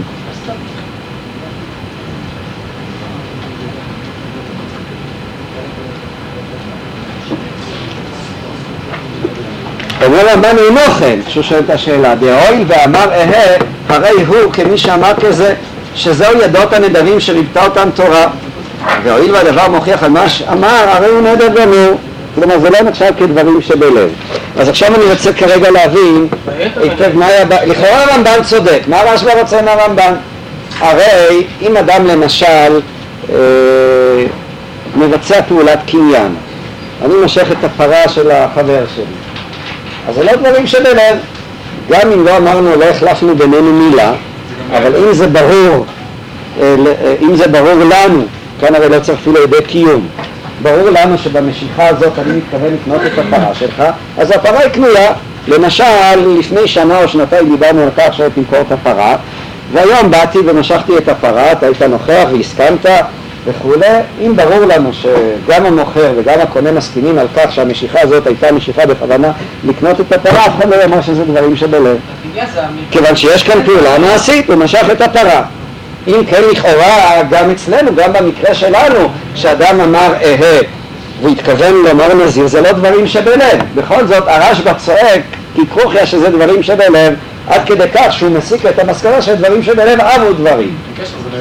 מה, הבעיה? מה מייחד כאן, מה ההבדל בין למשוך את הפרה לבין הידיים המוכיחות שעליהם טוען הרשב"א שהם דברים שבלב. דין ידיים זה רק אומר שכאילו אמר את זה. נו אז תסביר את ההבדל, מה ההבדל? הוא לא חתך.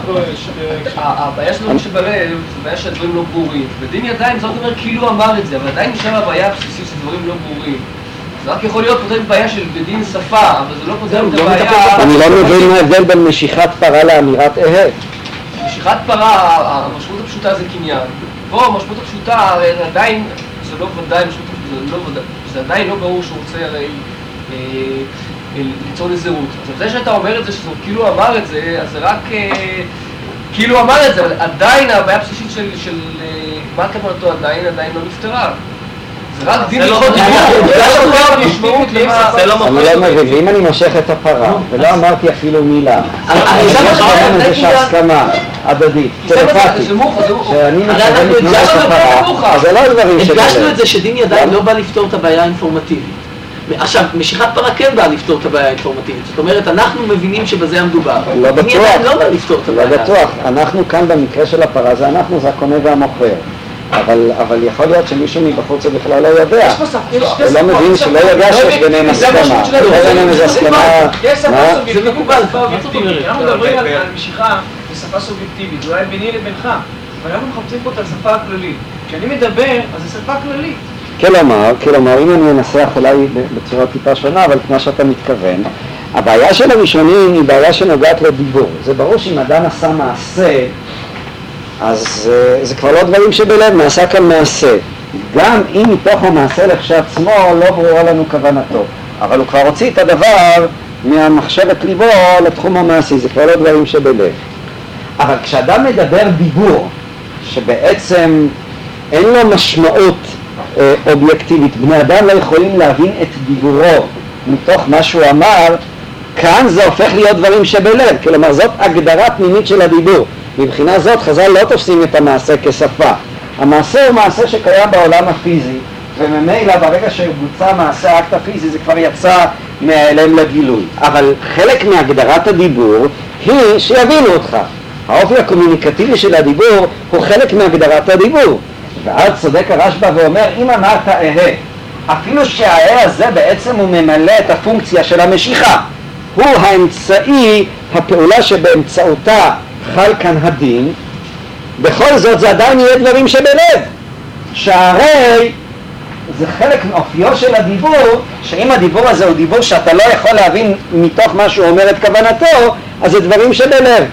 זאת אומרת, הרמב"ן, הנקודה, או נקודת הוויכוח בין הרמב"ן לבין הרשב"א היא נקודה מאוד מעניינת, בשני מישורים.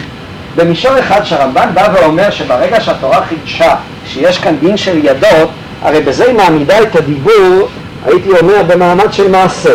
כמו שאם אתה עושה מעשה, אז בזה יצרת את הדבר, ככה הדיבור הזה של הידות יוצר כאן אה, איזושהי מציאות אה, של נדר, מציאות משפטית, או בלשון הישיבות, הוא יוצר כאן חלום.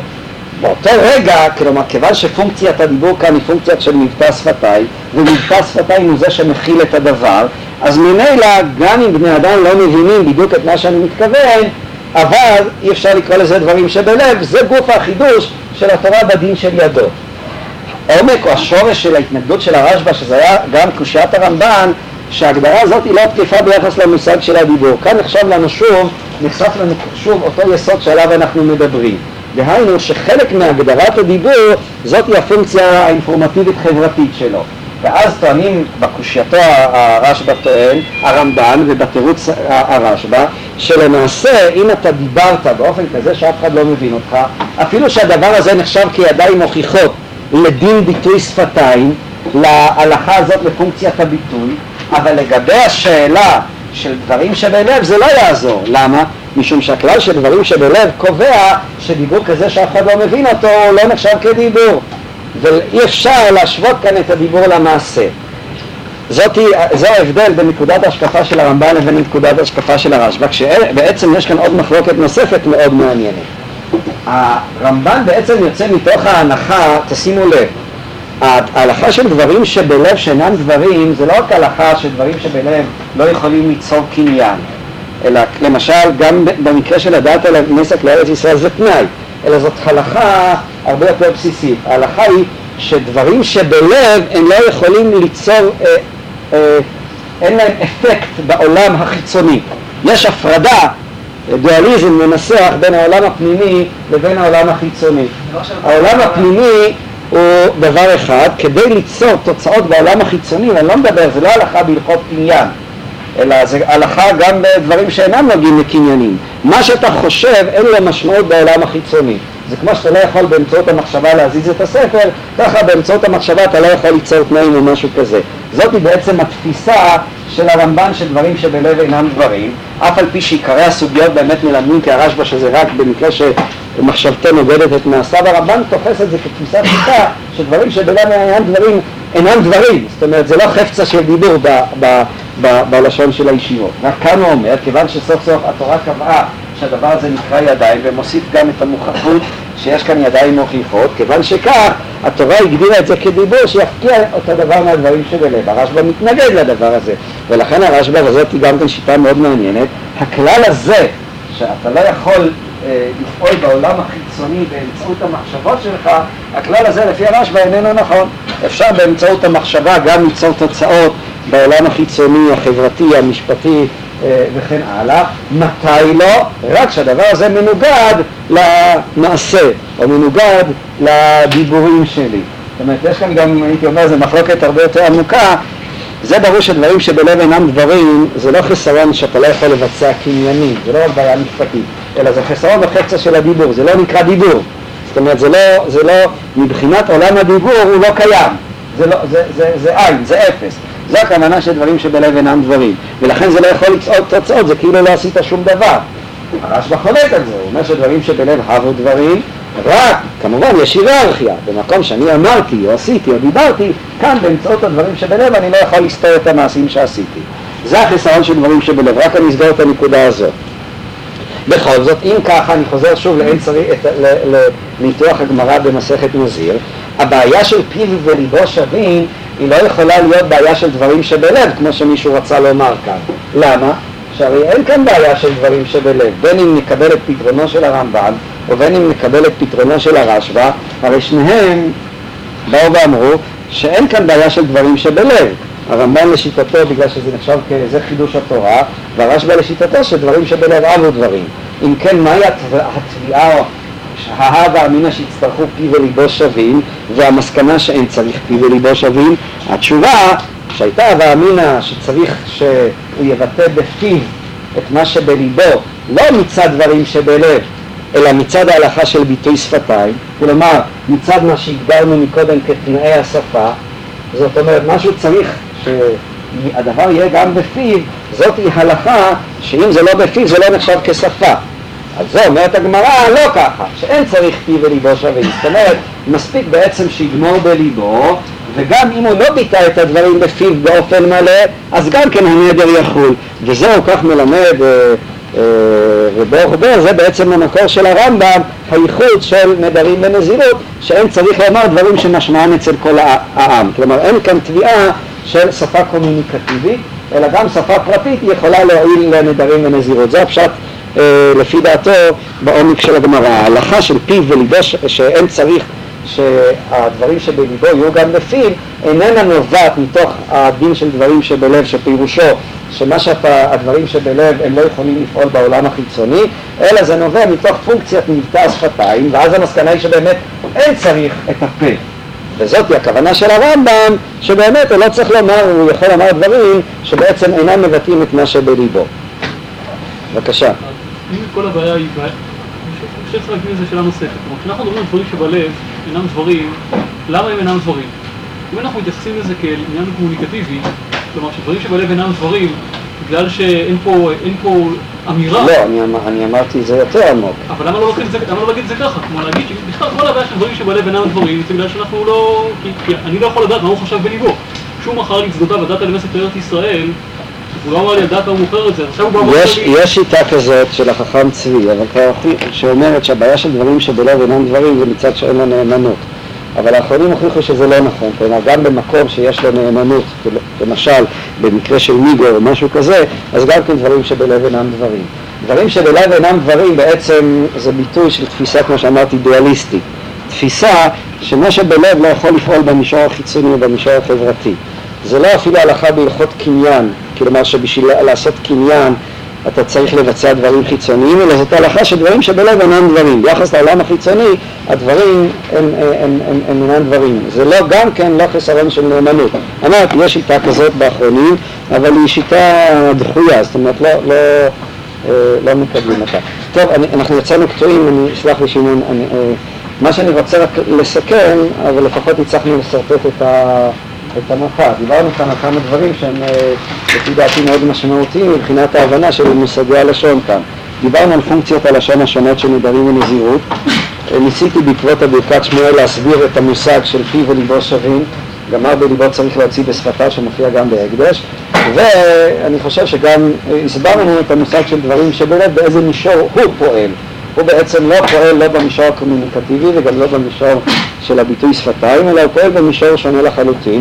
הוא בעצם, אה, כמו שאמרתי, במישור אה, של הדואליזם הקרטיזיאני, אם ננסח את זה ככה, לפי תפיסת הרמב"ן ולפי תפיסת הרשב"א באמת אין דבר כזה, אלא יש רק איזושהי היררכיה, בכל זאת זאת איננה הבעיה של המבטא שפתיים של נדרים.